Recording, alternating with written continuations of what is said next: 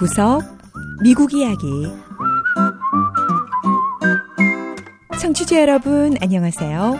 미국 곳곳의 다양한 모습과 진솔한 미국인들의 이야기를 전해드리는 구석구석 미국 이야기 김현숙입니다.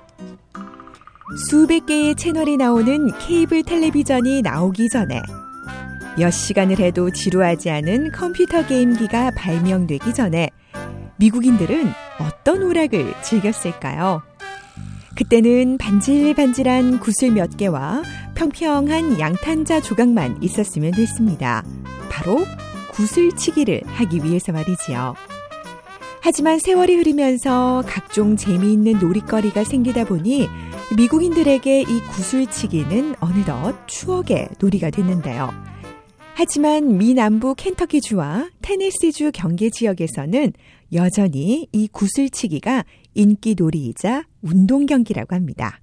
자, 지금부터 미 남부를 찾아 구슬치기를 하는 미국인들을 만나보시지요. 첫 번째 이야기. 추억의 놀이, 구슬치기를 보존하는 사람들.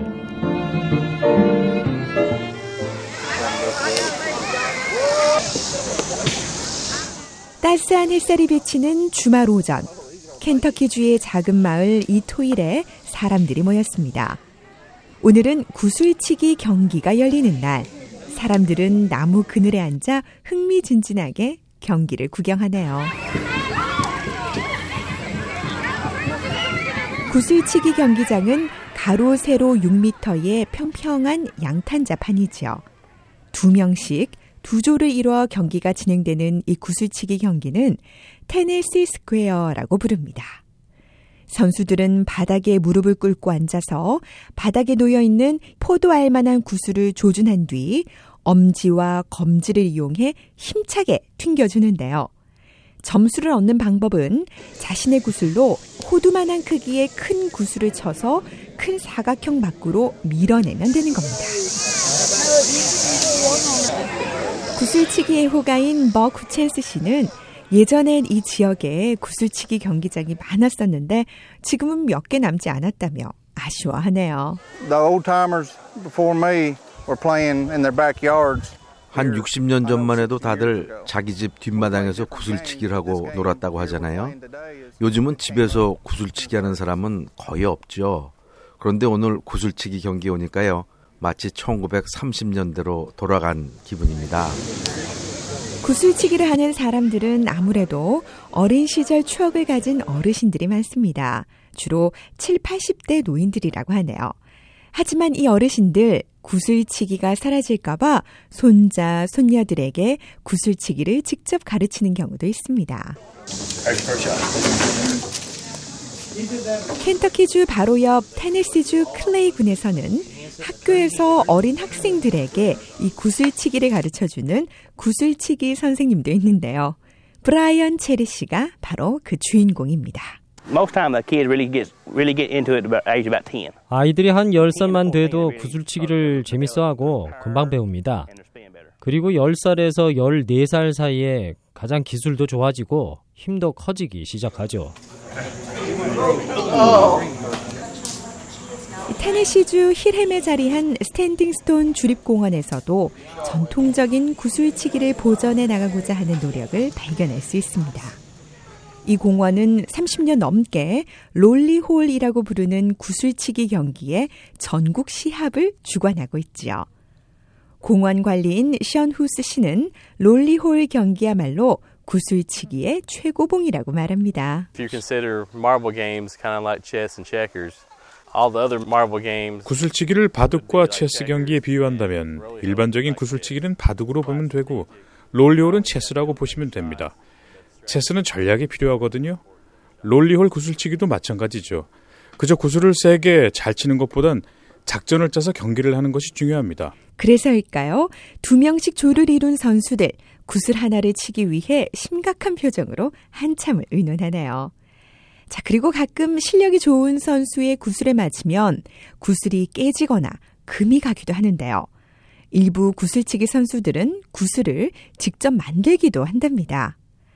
티모시 월든 씨도 그중 한 명인데요. 이 지역에서 많이 나는 우유색의 석영을 이용해 어떻게 구슬을 만드는지 설명해 줬습니다.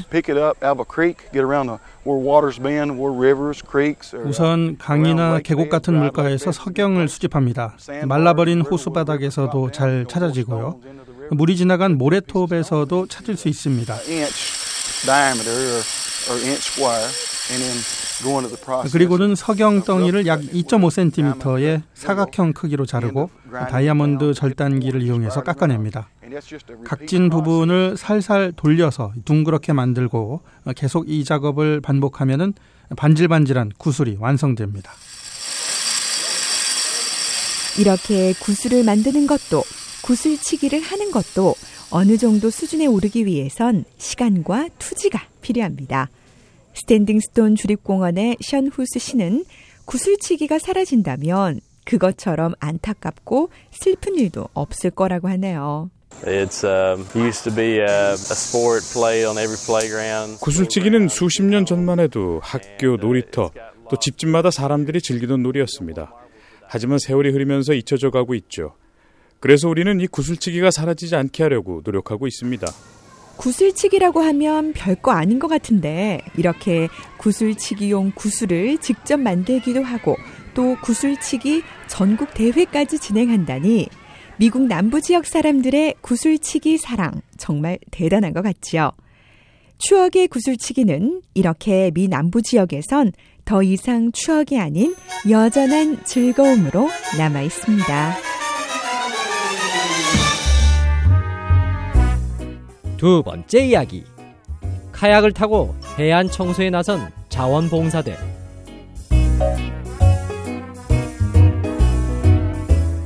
야외 활동을 좋아하는 미국인들이 즐기는 운동 중에 카약이 있습니다. 카약은 보통 강이나 계곡에서 작은 배를 타고 노를 좌우로 번갈아 저어서 빠르기를 겨룬 운동인데요. 이 배 자체를 카약이라고 하기도 하지요. 미서부 로스앤젤레스에서는 그런데 이 카약을 이용해서 해안 청소에 나선 자원봉사대가 있다고 합니다. 로스앤젤레스는 태평양 연안을 끼고 있는데 태평양은 약 100개 나라의 해안을 포함하고 있는 바다지요. 그렇다 보니 바다 깊은 곳은 괜찮겠지만 해안가에는 이 쓰레기가 없을 수 없는데요. 미서부의 한 해안가 마을을 찾아 어떻게 카약을 타고 환경 정화 작업을 하는지 알아보지요. Okay. I'll be with you in just a minute. All right. 각종 화려한 색의 작은 카약들이 로스앤젤레스의 정박지에 모였습니다. 150명의 자원봉사자들 하나 둘 배에 오르기 시작하는데요. 이들의 오늘 임무는 카약을 타고 바다로 나가서 물에 떠다니는 쓰레기를 수집하는 일이지요. 버즈 피어스 씨도 오늘 자원봉사자로 나섰습니다. Get a little exercise, clean up. 카약을 타면서 운동도 하고 청소도 하고 또 좋은 일도 할 수 있잖아요. 마치 세계를 위해 뭔가 의미 있는 일을 하는 기분이에요. 사실 이날 해안 청소에 나선 사람들은 훨씬 더 많은데요. 해양 보전을 위한 국제해변청소라는 이름 아래 태평양 연안 여러 나라에서는 수십만 명이 해안 청소에 나섰고 로스앤젤레스가 속한 캘리포니아주에서도 수천 명이 자원봉사자로 참여했지요. 산타모니카 해변 보존위원회의 미셸 스테필드 씨는 다행히 로스앤젤레스 해변의 쓰레기 양이 수년째 점차 줄어들고 있다고 말합니다. And we're always excited when there's less because 쓰레기 양이 줄어들면 정말 기분이 좋아요. 우리의 노력이 헛되지 않다는 걸 보여주니까요. 하지만 자원봉사자 샨 알바 씨는 사람들이 생각 없이 쓰레기를 막 버리는 게 문제라고 하네요. 해변의 쓰레기들 중에서도 제일 많고 거슬리는 게 담배 꽁초예요. 해안가가 무슨 대형 재떨이인 줄 안다니까요. 사람들이 조금만 더 신경을 썼으면 좋겠습니다. 네, 해변의 쓰레기 중에 담배 꽁초 외에는 또 뭐가 있을까요?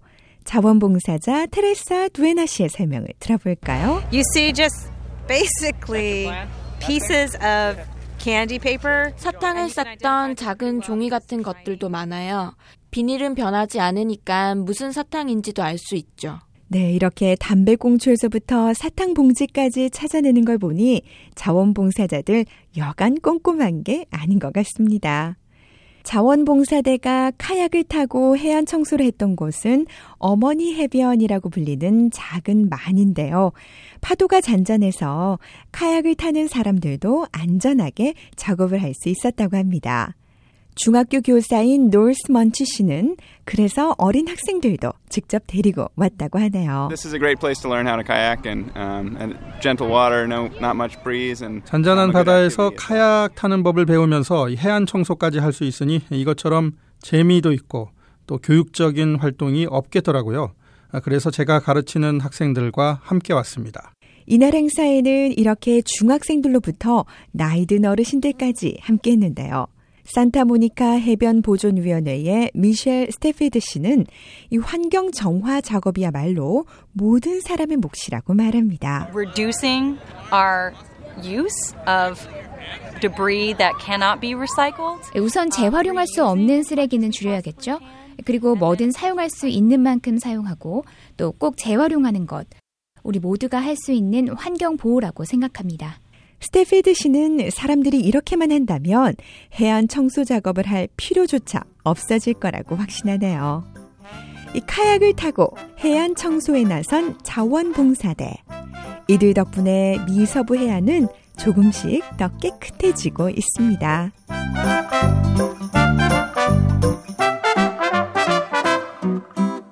구석구석 미국 이야기. 오늘 이야기도 재밌으셨나요? 다음 주에는 미국의 또 다른 곳에 찾아가 더욱 새로운 이야기와 함께 여러분 다시 찾아오겠습니다. 지금까지 김현숙이었습니다.